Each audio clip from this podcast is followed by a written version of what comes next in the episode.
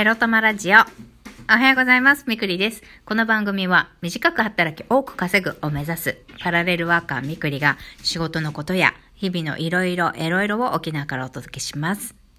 自分のことを諦めずに未来を作る。その言葉を私自身とリスナーの皆様にすり込む番組です。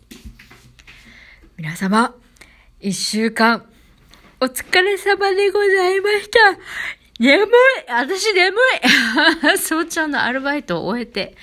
えー今、ラジオで、あ、ラジオでじゃない、自宅でラジオを収録しております。みくりです。今ね、このしょっぱなからね、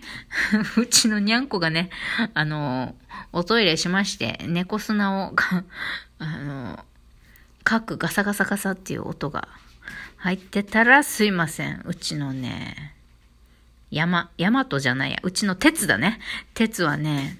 なんでだろうね、砂をかかないんですよね。砂じゃなくってわかります？猫のトイレの、なんだろう、猫トイレのこのプラスチックの側面？あそこをかくんですよね。砂をかかないで。なんでだろう？なんか、ある日から砂かかなくなっちゃってさ。全然うんち隠れねえじゃねえかよっていう感じになっちゃってますね。はい。まあ、すいません。まあ、そんなんで、猫中継でした。はい。では、早速、今日のテーマに参りましょうか。今日のテーマは、実は、バイトたくさん落ちまくってます。についてお話ししたいと思います。そうなんですよ。もうね、正社員という働き方を卒業してからもう1年が、ちょうど1年ぐらいもう経ったんですけれども、その間私、えー独立開業を目指しながらライスワークをやってきた1年ですけれども、まあいろんなね、もうほんと人生で一番履歴書書きまくってます、この1年。本当に。まあ、全然そんな、こう、実際に就業して働いてみてどうとかっていう日々をね、このラジオでもお伝えしてますが、この就業してた会社の数よりも圧倒的に応募して不採用になったところ多いんですよね、この1年。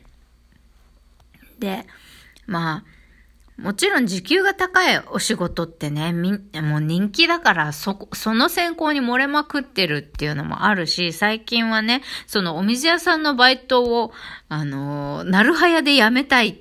ていう希望が私にはあるわけで。で、ただ、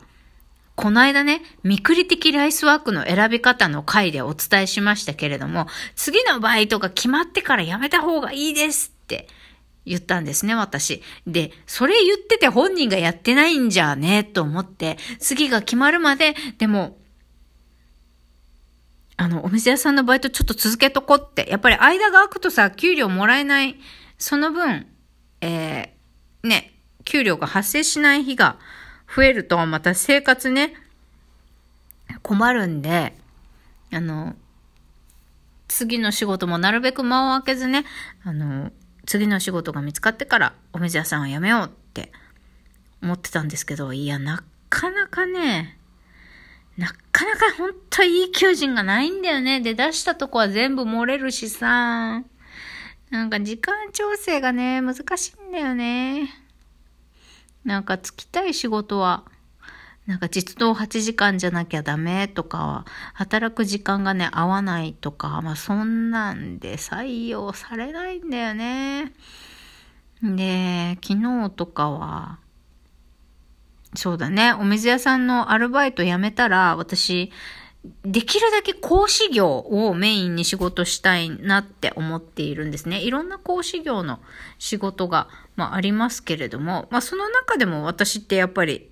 英語を勉強してきたっていう強みがあるので、英語講師、自分のね、英語の勉強のやり直しのためにも、英語講師っていうのを選んで、今一つ英語講師のアルバイトをしてますが、それだけでは食べられないので、まあ別のね、他の他社さんのね、例えば学習塾の英語講師だったりとか、うん、やろうかなって思っていて、あとは不思秘書、秘書検定の、えー講師、秘書検定取得講座の講師をやってくれる人の募集とかもあるんですよ。そうそう。だから、まあ、英語とか、今私にできそうな講師業の募集に、えー、を狙って、えー、応募していこうって思ってるんですけど、やっぱなかなかね、簡単に受からないよね。もう、私さ、まあ、英語勉強してきたって言うけど、英検2級しか持ってなくて、私。ずっとずっとね、大学時代から、あ、面接、あの、面接まで行ければ受かるのにとか言いながら、えー、一次試験のね、筆記を突破できない人間でございまして、突破できなかった人間なんですね。もうずっとずっと単語を覚えるとか、そういうめんどくさいことやりたくなくて、それでもあと1点とかで、あの、筆記試験をずっと落ち続けてきた人間なんですね。まあ、要は努力しなかったってことです。あの、それなりに話せるし、聞けるし、まあ、あとは、ね、筆記試験が弱いななんて思いながら、やり過ごしてきて、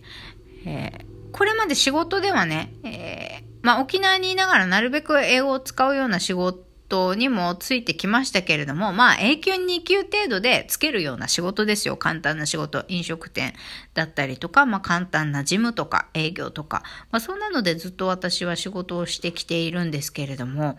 やっぱね、英検2級をね、取ってくれるところないんだよね。やっぱ最初資格で見るとこと、まあ、会ってみるかっていう感じで、会ってくれる会社といろいろなんですけど、最近はね、もう2級っていうだけで、はぁ、みたいな感じ。まあね、もう今留学してる人とかたくさんいるからね。やっぱり留学したことありますとか、ど、あの、海外のどこどこに長期で、あの、ホームステイとか、向こうの学校を出ましたってなったらさ、そりゃそっち取るじゃないですか。まあ、そういう人材が沖縄にももうたくさんたくさん増えてきているので、まあ、そもそも沖縄は米軍基地があるっていうだけで、アメリカ人とね、えー、接触する機会が多いと思うので、英語できる人なんてたくさんいるんですよね、沖縄ってほんと。まあ、あの、本土にもね、日本国内にもそりゃ英語できる人たくさんいますよ。だけど、まあまあ、沖縄もね、触れる機会が多い分、ね、英語を話す人が多くてですね、レッドオーシャンなわけですよ。うん。で、その中で、私は英検2級しか持ってないっていうところで、まあ、なかなかね、あの面接にすら、こう、こぎつけられないという現実があるわけなんですよ。いやー、善と多難。だけど、ま、めげてる場合じゃないよなと思って。落ち込みながら、これを配信しております。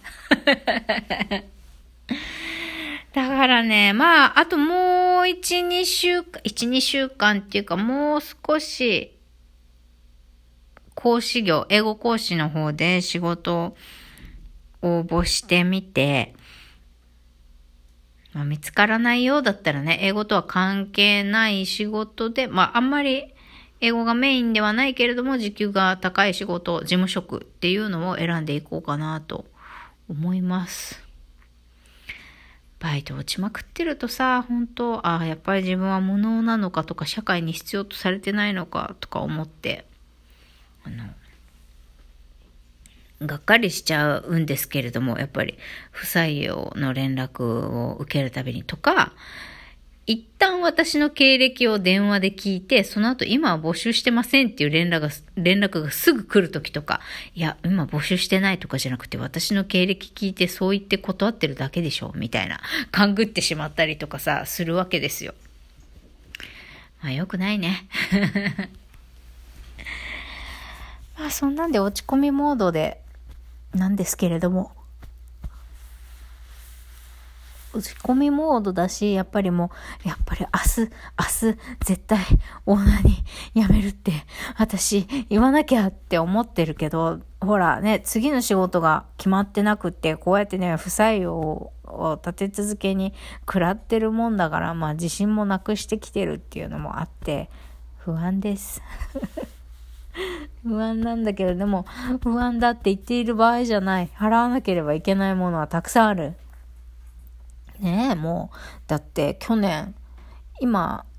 今住んでる場所に越してきて、まあ1年ちょっと経ちましたけど、その前住んでたとこの、あの、税金私18万ぐらい滞納してるからね、これも早く払ってくれって言われてるから、それをね、あの、返すためにね、この1年は本当ライスワーク頑張らなきゃいけない。この税金を払うためのライスワークですね。まあ、税金なんてね、まあ、いろいろお金がないんですとかっていろいろ理由つければ、あの、分割して払うっていうこともできはしますけれども、もうめんどくさいからね、もうそんなの早く終わらせて、こ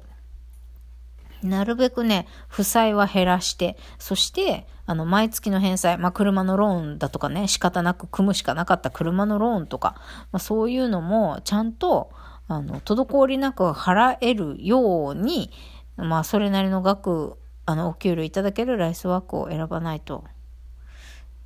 いけないってことです、やっぱりね。あの、時間が欲しいから、本当あの、生活できるギリギリのアルバイトだけでいいやなんて思ってたけど、でもそうやってると、やっぱり万が一ね、あ、やっぱりこんだけお金が必要になってくるなってなった時に、仕事を辞めなきゃいけないっていう非常にめんどくさい事態に陥ることがあるので、やっぱりね、ライスワークといえど、時給はいいに越したことはありません。貯金がないならね。はい。もうそんなんで、ああ、落ち込む。